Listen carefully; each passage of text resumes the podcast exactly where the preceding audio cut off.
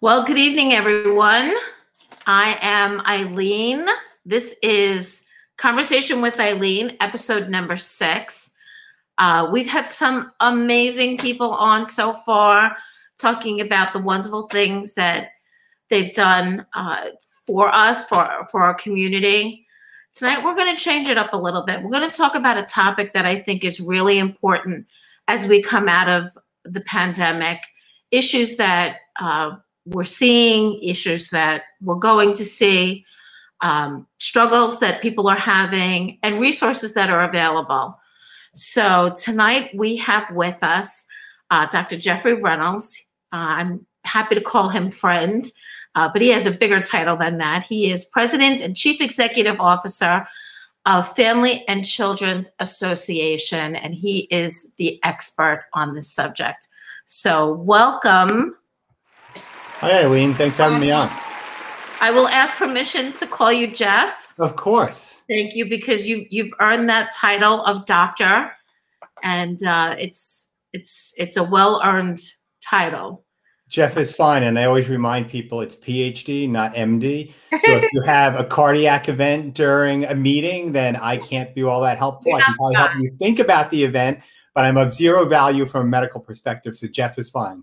You're not the guy. Okay. Well, you are the guy tonight because the topic that we're going to talk about is really your expertise. And you know, one of the things is maybe just tell um just tell our viewers a little bit about yourself and what you kind of do. Sure. So I have the privilege of running Family and Children's Association, as you said during the intro, and that's an organization that is more than 135 years old. Uh, started here in Nassau County in the late 1800s as an orphanage, and now we run more than 30 different programs that run the lifespan, everything from uh, pre-K, co-op, nursery in the heart of Hempstead to senior programs, and everything in between. At last count, we had 340 staff. Um, we've got about a dozen locations.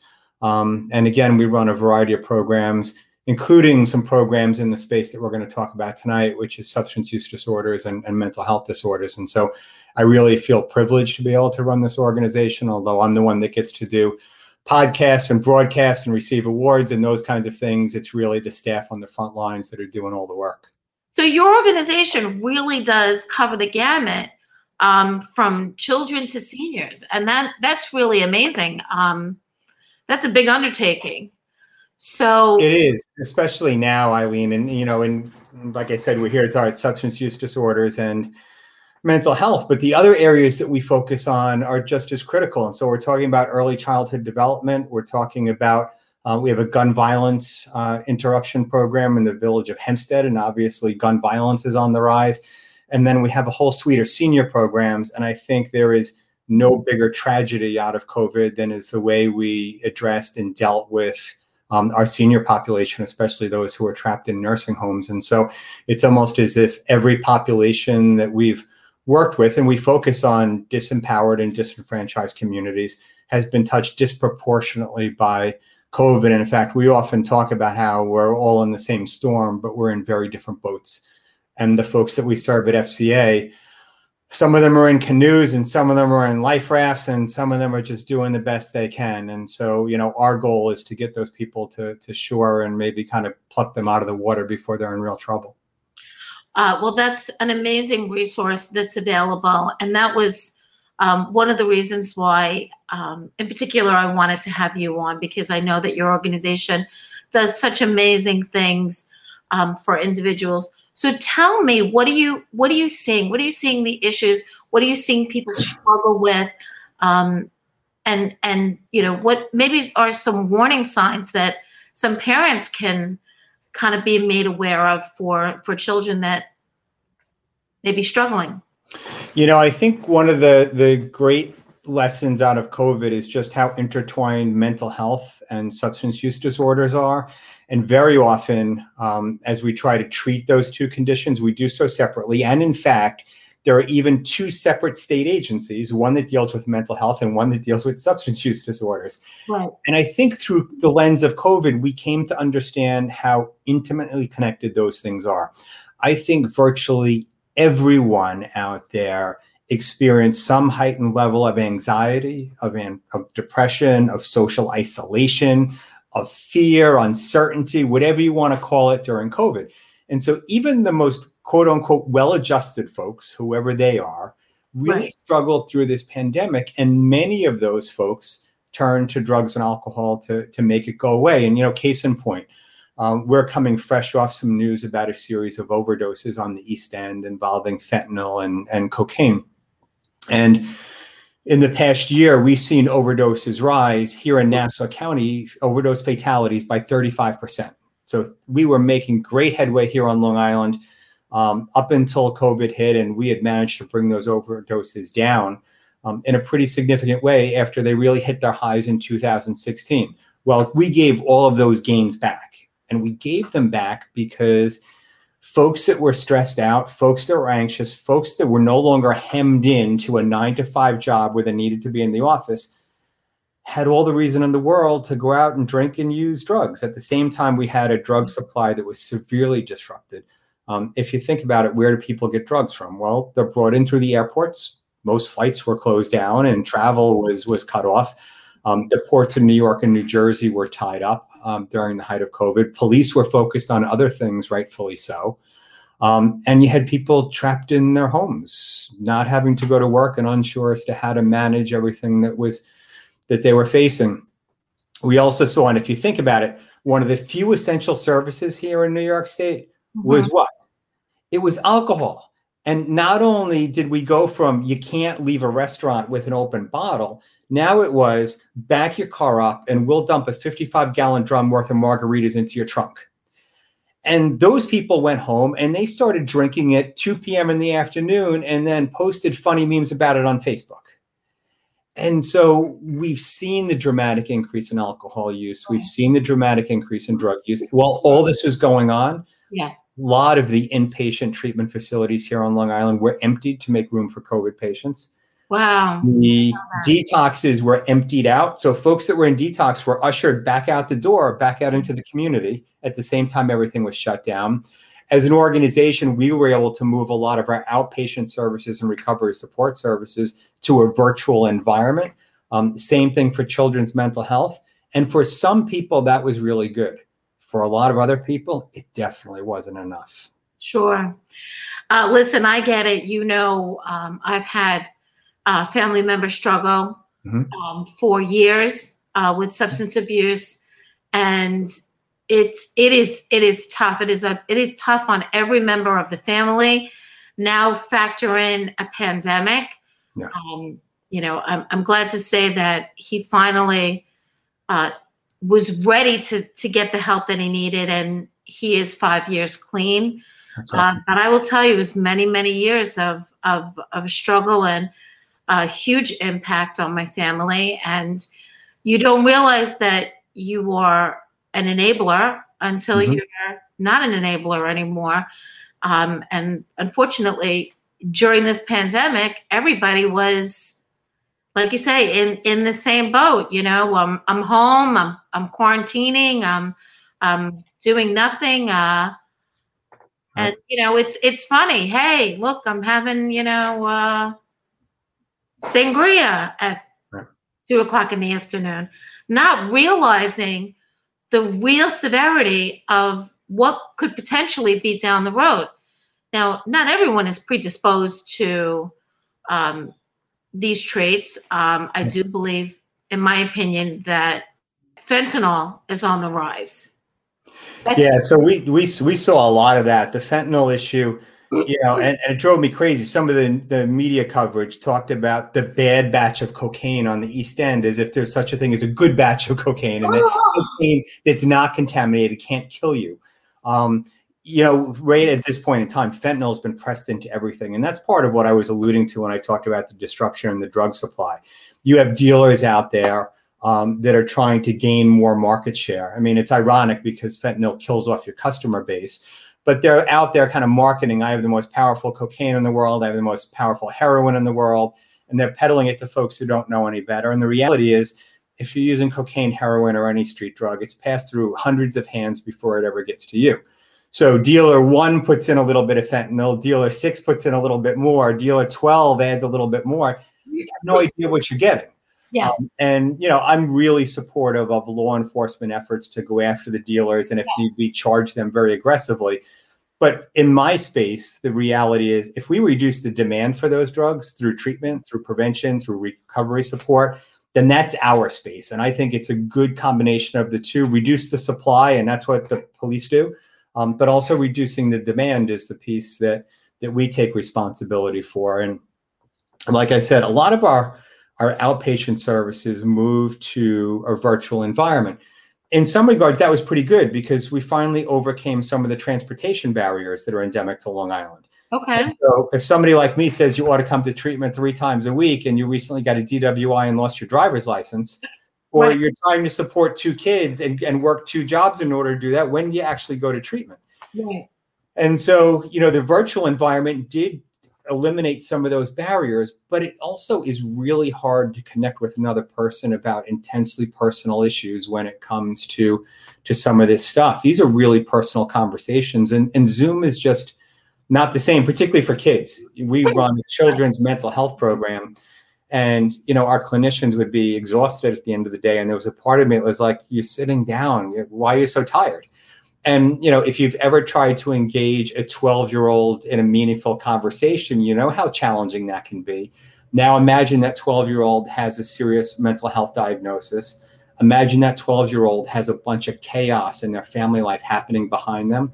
Imagine they want to talk about really personal things and they're sitting at the dining room table in front of a laptop with the camera on it becomes really hard to have meaningful exchanges with that young person and that's one of the things that we saw so for some people, the virtual environment when it came to treatment and counseling was a godsend, but for the vast majority of the population, it just wasn't enough to sustain them through a really, really difficult pandemic.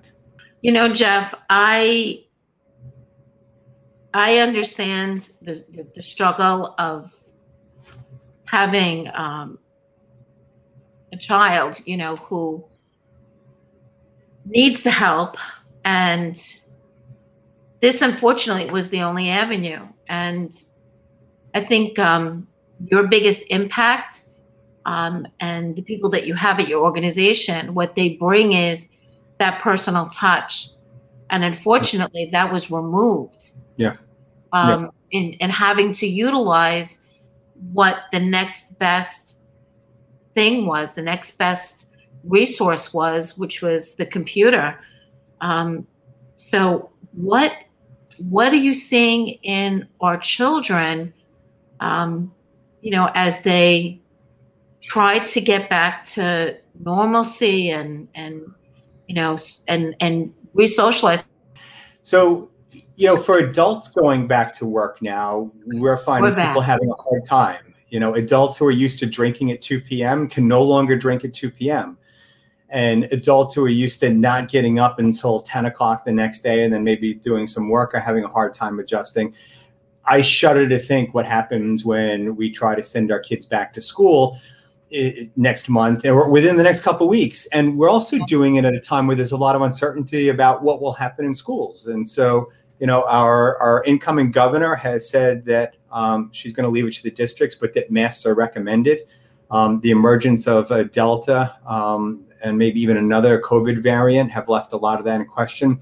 But our kids are going back to a lot of unknowns. Uh, kids that are making transition, for example, into a new school this year, I think are going to have it particularly tough. Um, and quite frank, frankly, parents are going to have it a little bit tough.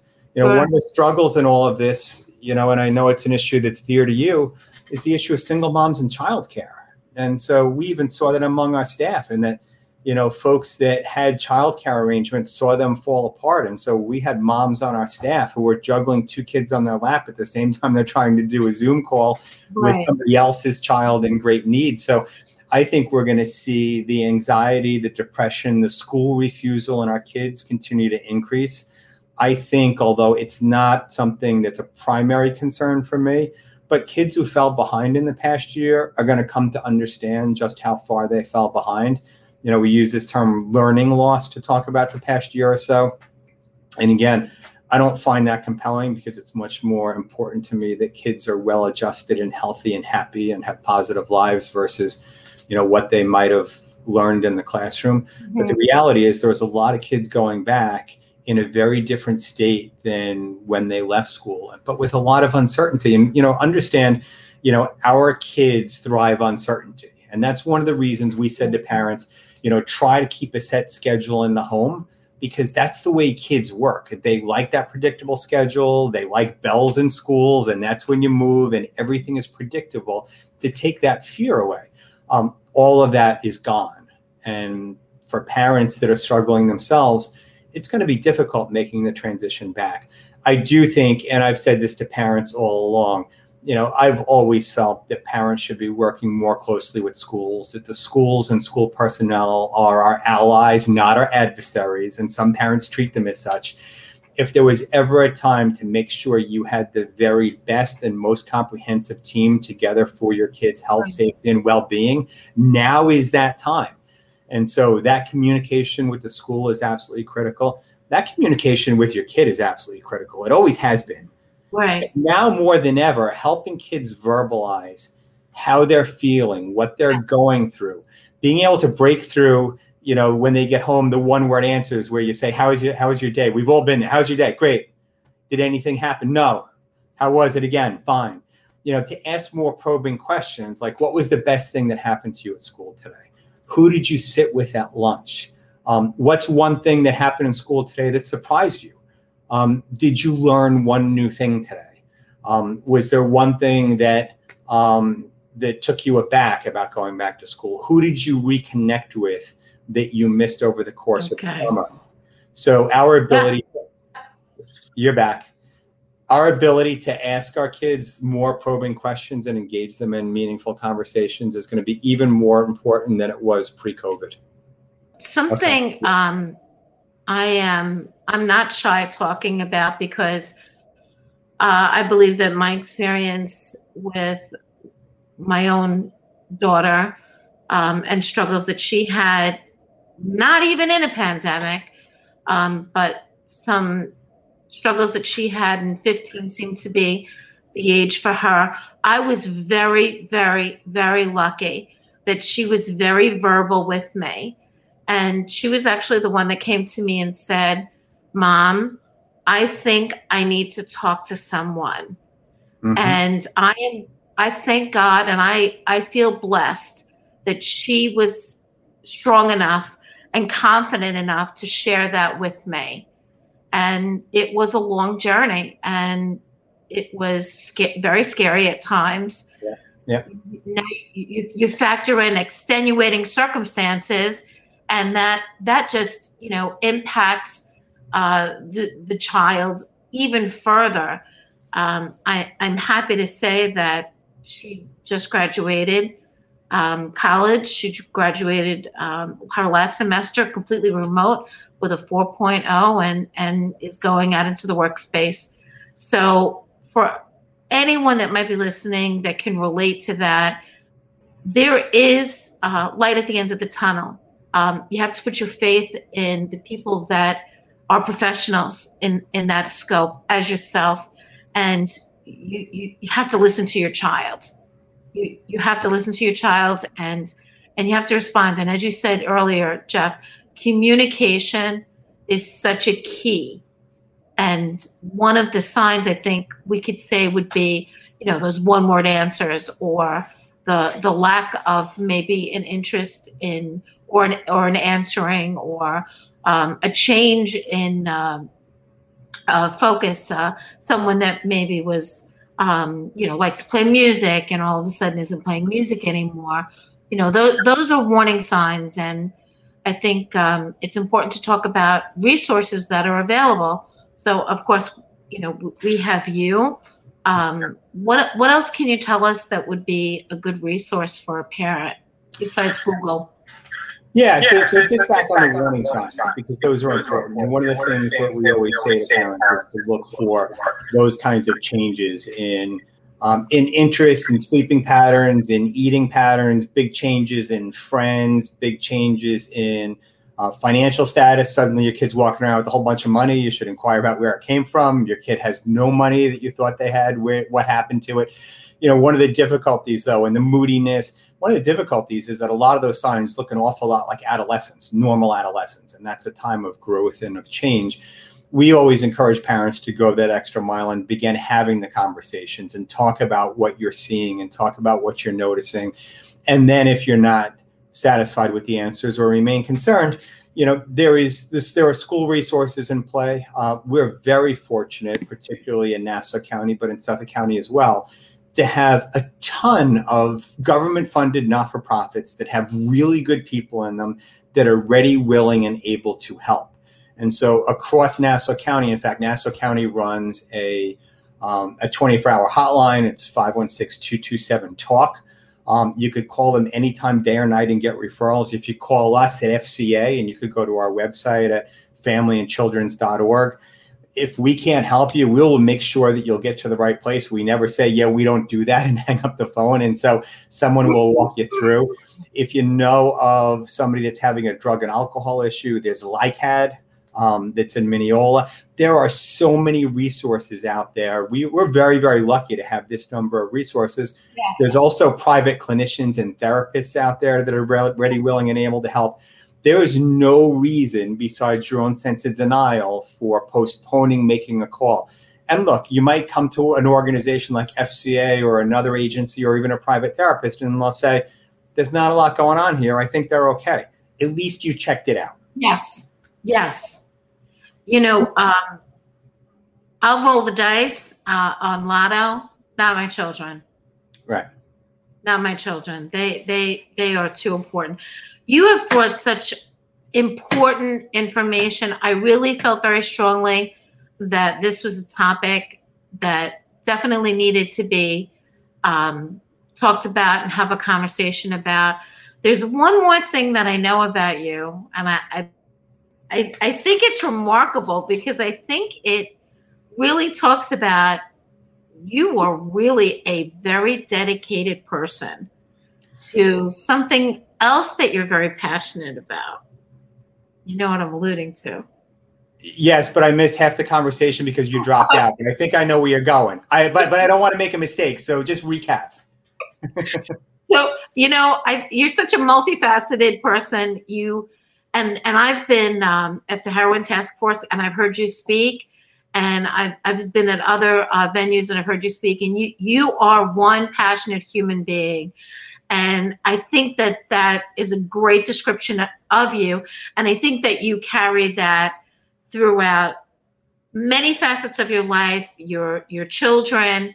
Um, and something that I know you love to do, and I would love for people to to know that about you because it just makes you um, you know just such a real person. So tell us what is yeah. what is what is that one thing that you love to do? So it sounds like you're you're moving towards my career in triathlon. Yeah. Um, so triathlon marathons those kinds of things. And so i do uh, I, I, do. I've done a number of triathlons, number of um, of marathons. I race pretty assertively, and I'll tell you why I do those things. Um, and the whole running thing kind of picked up by accident. It's one of those things where a 5K isn't enough. You're doing a 10K, then a half marathon, then a marathon, and then it's not bad enough to be bad at one sport. You have to be bad at three, and then you have to take on triathlons as well, where you could swim, bike, and run.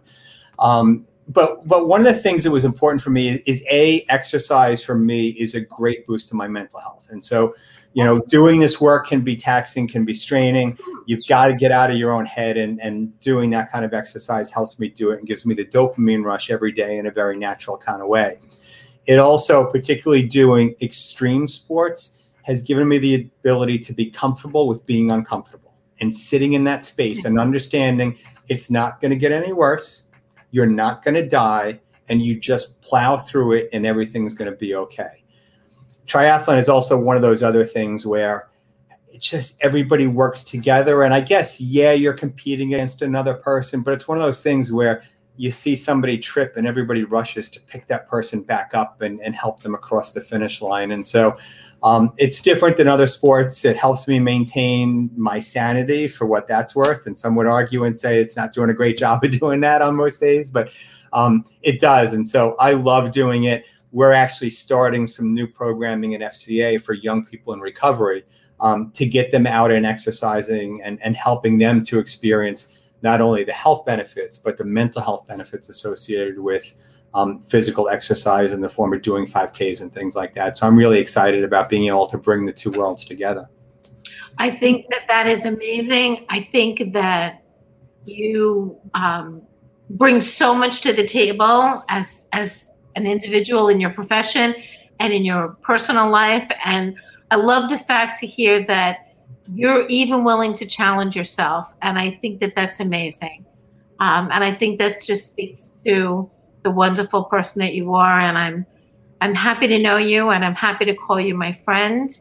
And I, I want to thank you for your time. I know you are a very, very, very busy individual.